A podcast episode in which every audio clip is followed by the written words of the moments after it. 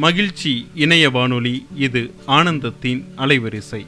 மகிழ்ச்சி இணைய வானொலியின் ஒளிக்களஞ்சியத்தில் கவிஞர் கனகாபாலன் அவர்களின் குரலில் எழுத்தாளர் பிரபஞ்சன் எழுதிய அப்பாவின் வேட்டி கதை கேட்கலாம். அன்பு வணக்கம். நான் கனகாபாலன். ஒரு கதையோ கவிதையோ உள்ளார்ந்து வாசிக்கையில் வாசகர் மன உணர்வுகளோடு ஒட்டிக்கொள்ளும் வகையில் இருத்தலே சிறந்த படைப்பாக எண்ணப்படுகிறது.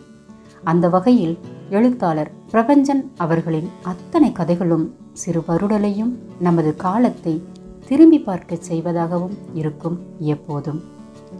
அப்பாவின் வேஷ்டி என்ற தலைப்பில் எழுத்தாளர் பிரபஞ்சன் அவர்களின் சிறுகதை எனது குரலில் அப்படியே அவர் எழுதிய வண்ணமாக இதோ.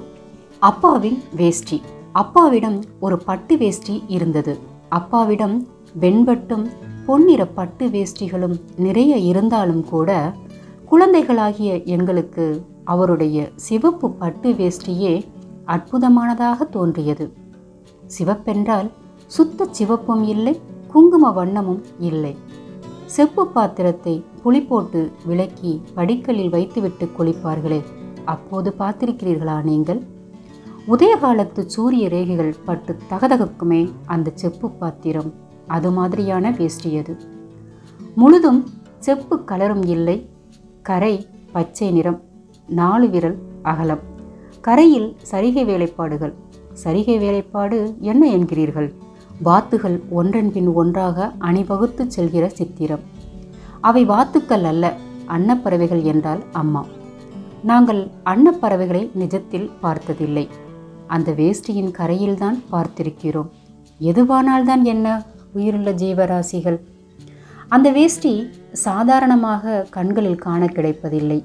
அப்பா அதை அவருடைய ஆளுயர மிக அகலமான அலமாரியில் வைத்திருப்பார். அந்த மாதிரி அலமாரிகள் எல்லாம் இப்போது கிடைப்பதில்லை. ஒற்றையால் அகலம்தானே இப்போதைய அலமாரிகள். அதுவோ மூன்று அலமாரிகளை பக்கம் பக்கமாக நிறுத்தி வைத்தது போல் இருக்கும். அப்பா அலமாரியில் இருந்து அதை எடுக்க போகும் நேரம் எங்களுக்கு தெரியும். எனக்கும் என் தங்கை ராஜேஸ்வரிக்கும்.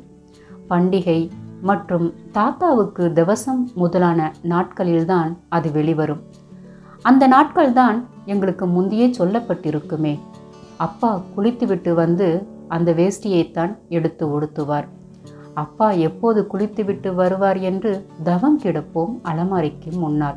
அப்பாவுக்கு குளிக்க ஒரு மணி நேரம் அவசியப்படும். அநியாயத்துக்கு ஏன் அவர் தாமதம் பண்ணுகிறார் என்று இருக்கும். அது குழந்தை பருவம். கேள்விகளால் மட்டுமே ஆன பருவம். இப்போது தெரிகிறது குளிப்பது அழுக்கு போகவா? அழுக்கு போக குளித்தது யார்?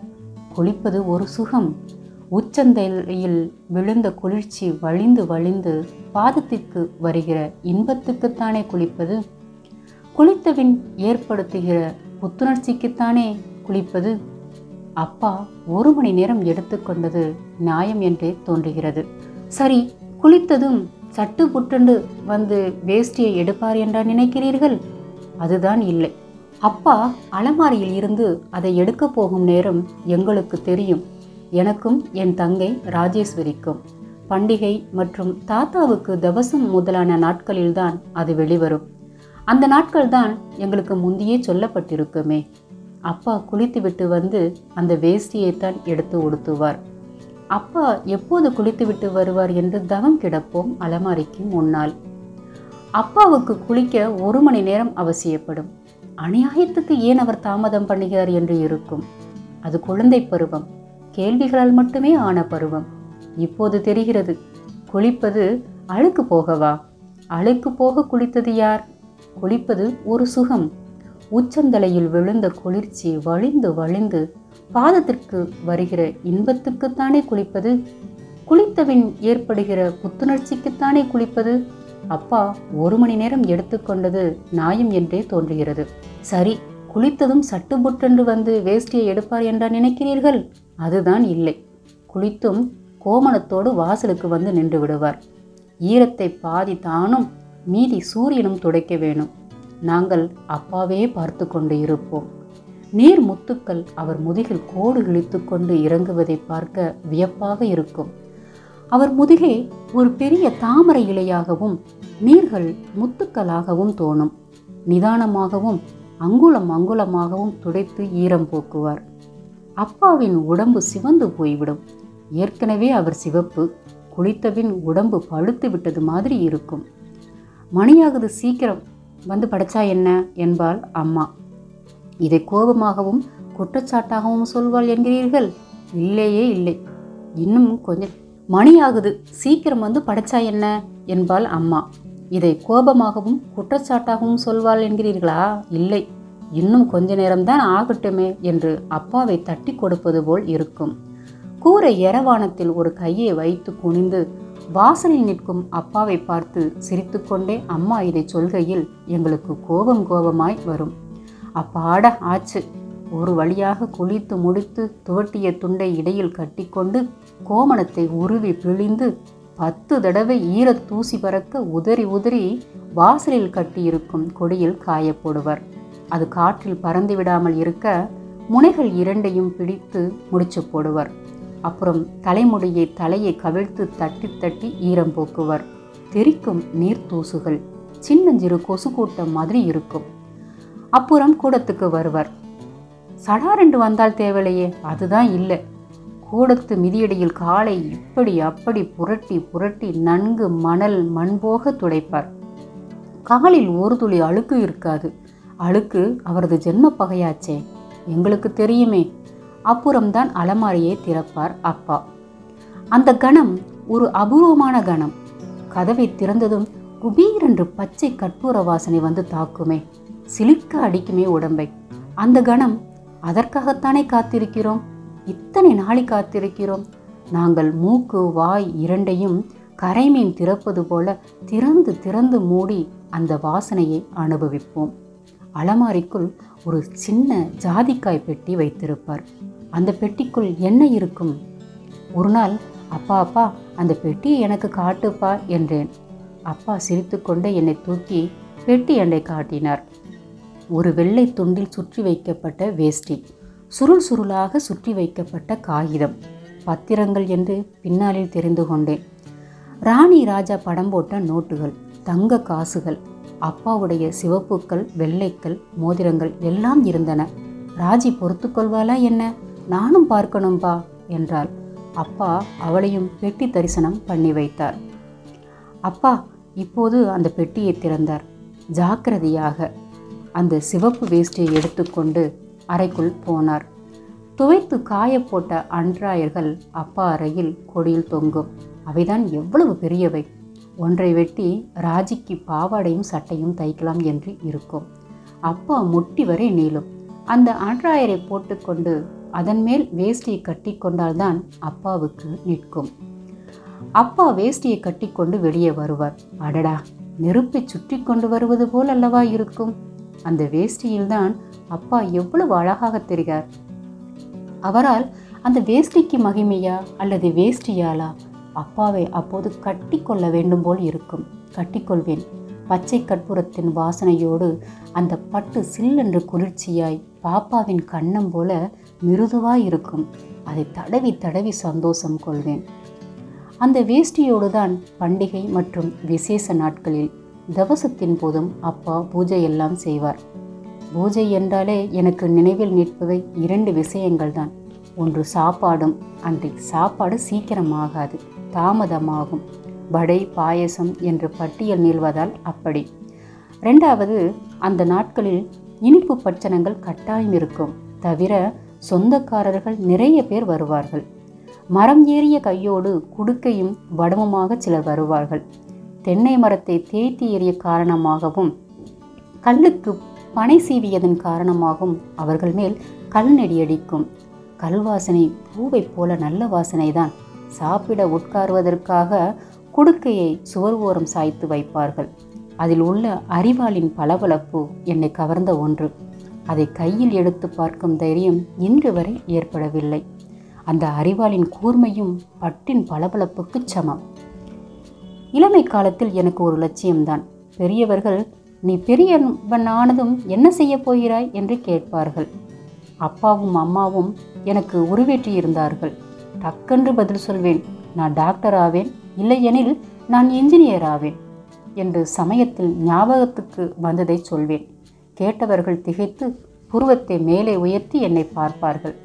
அப்பாவுக்கும் அம்மாவுக்கும் பெருமை நிலை கொள்ளாது ஆனால் இந்த டாக்டர் பெருமையும் இன்ஜினியர் பெருமையும் என் மனசுக்குள் இல்லை. பெரியவர்களுக்கு முன் நான் பொய் தான் சொன்னேன். இந்த பொய் ரசிக்கத்தக்க பொய். பெரியவர்கள் துண்டமாக்கி கொடுத்திருந்த இதை அவர்களிடமே திரும்பவும் நான் வீசினேன். சந்தோஷமாக வாளை ஆட்டிக்கொண்டு அவர்கள் அதை விளங்கி கொண்டார்கள். இதை சொல்ல வெட்கம் என்ன? எனக்கு பெரியவனானதும் அப்பாவின் வேஷ்டியை கட்டிக்கொள்ள வேண்டும். இதுவே என் லட்சியமாக இருந்தது.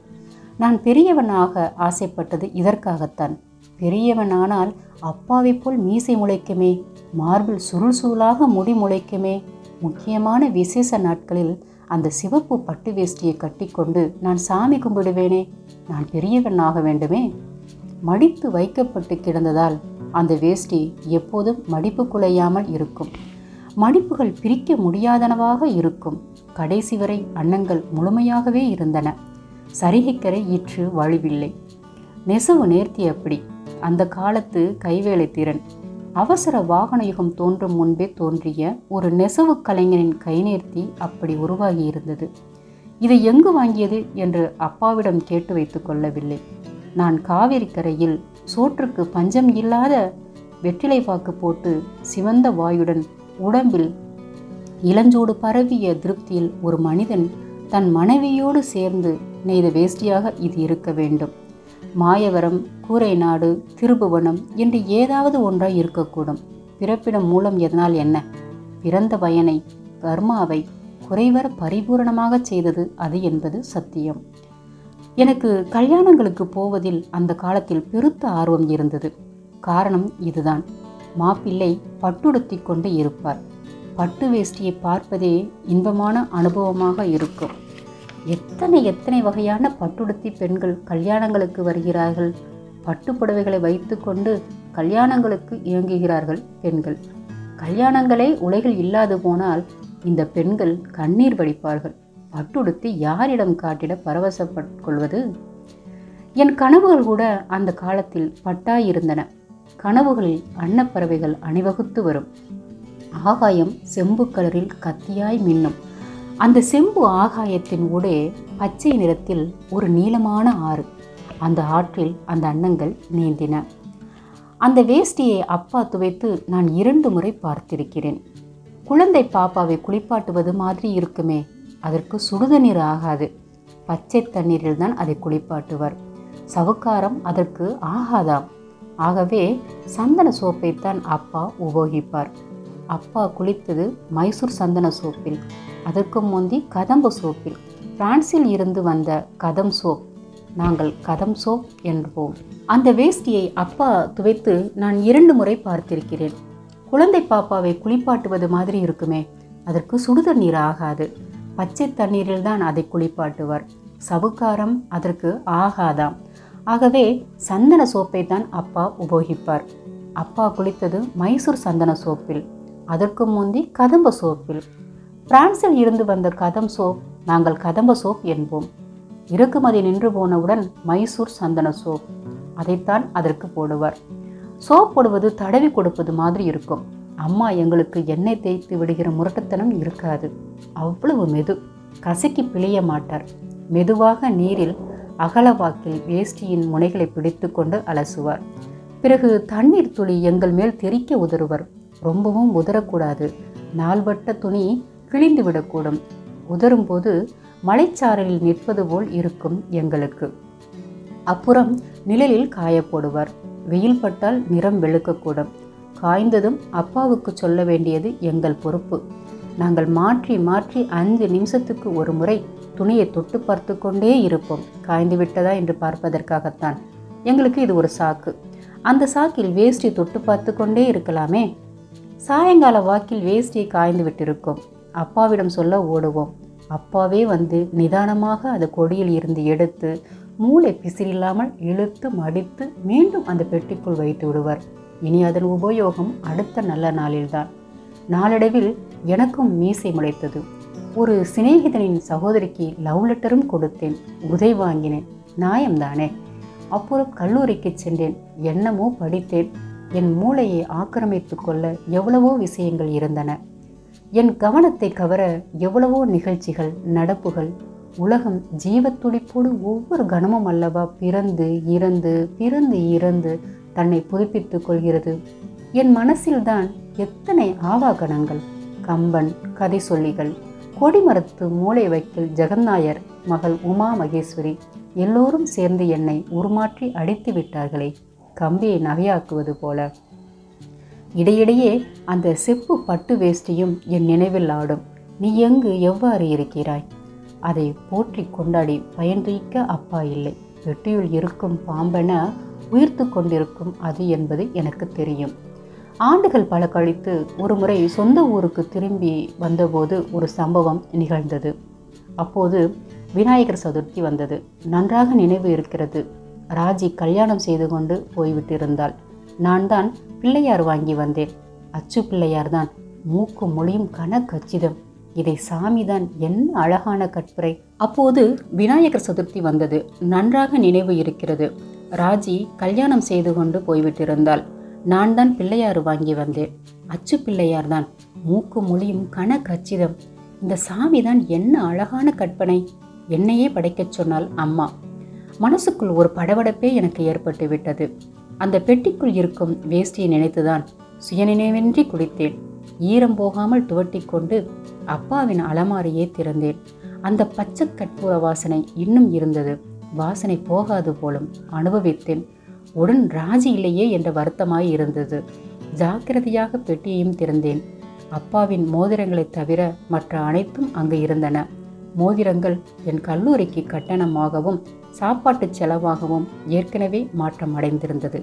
வேஷ்டியை வெளியே எடுத்தேன். அதன் மேல் சுற்றிய துண்டை நீக்கினேன்.